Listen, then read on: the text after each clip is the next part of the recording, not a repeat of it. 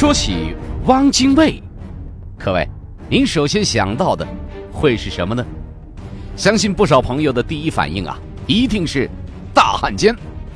但是，汪精卫他也有过“引刀成一快，不负少年头”的豪迈。翻看汪精卫的照片这位祖籍浙江绍兴、出生广东佛山的他，相貌非常的英俊，被称为是民国四大美男之一，且是最耐看的那位。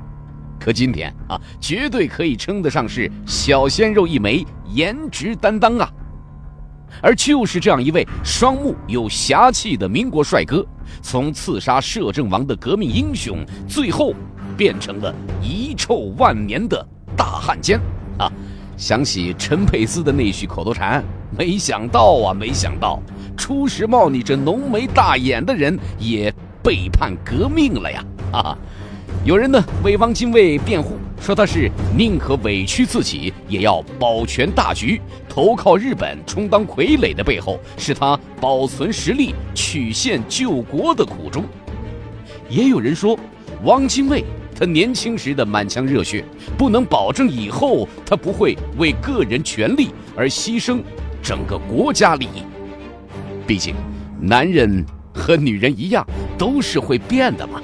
啊，出于评论者的不同立场啊，对汪精卫这一复杂人物的历史争议，也必将在长时间内持续下去。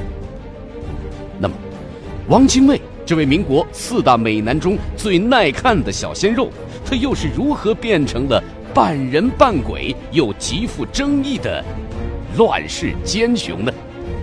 是性格使然，还是时局造就，亦或是有更加复杂的原因呢？回望民国历史，围绕汪精卫到底发生了怎样惊心动魄的故事？